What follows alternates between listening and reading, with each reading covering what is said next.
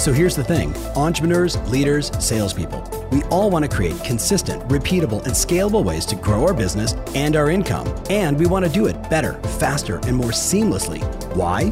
So we can actually enjoy our lives, take vacations, and spend the quality time we want with the people that we love. How do we do all this without spending a fortune or running ourselves ragged? That's the big question, and this show is dedicated to the answer.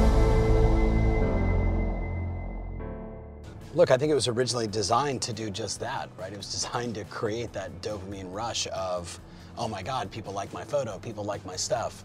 Um, though it's become, I think, something far worse. I was actually really inspired reading multiple articles on Instagram saying they're talking about not removing altogether the, the likes and the reach, but making it like a click away. So we get back to just saying, that's a really cool photo that Tristan posted, right? Instead of, that's a cool photo. Wait, how many views does it have? How many shares does it have? Do I want to share? You know, do I want to be the first to comment, etc. Um, so I think I think we were conditioned that way. I think we were conditioned by all the social media sites to do exactly what we did, and it always goes back to the question I love right now: What are the unintended consequences of this action? Hey, it's Tom. If you've been listening to me for a while, you've heard me say repeatedly over and over again we are living in the review economy. That's right, consumers are making decisions based upon reviews.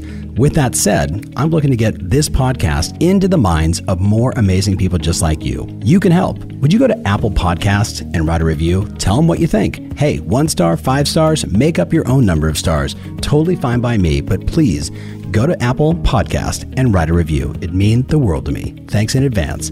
Now, let's get back to the show. Think of the, the self-esteem issues that it has created, right? When you, you post something that is meaningful and helpful to your past clients, to your sphere, to your prospects, and that video only gets, you know, 43 views and you're depressed instead of thinking, wait a minute, 43 people just listened to my message. 43 people took the time out of their day to, to basically check out what it is I had to say about this situation in my business. If I had to make 43 phone calls, that would take a lot of time. If I had to knock on 43 doors, that would take a lot of time. Like, we, we just get so hung up in the number versus thinking about the one client we're trying to help.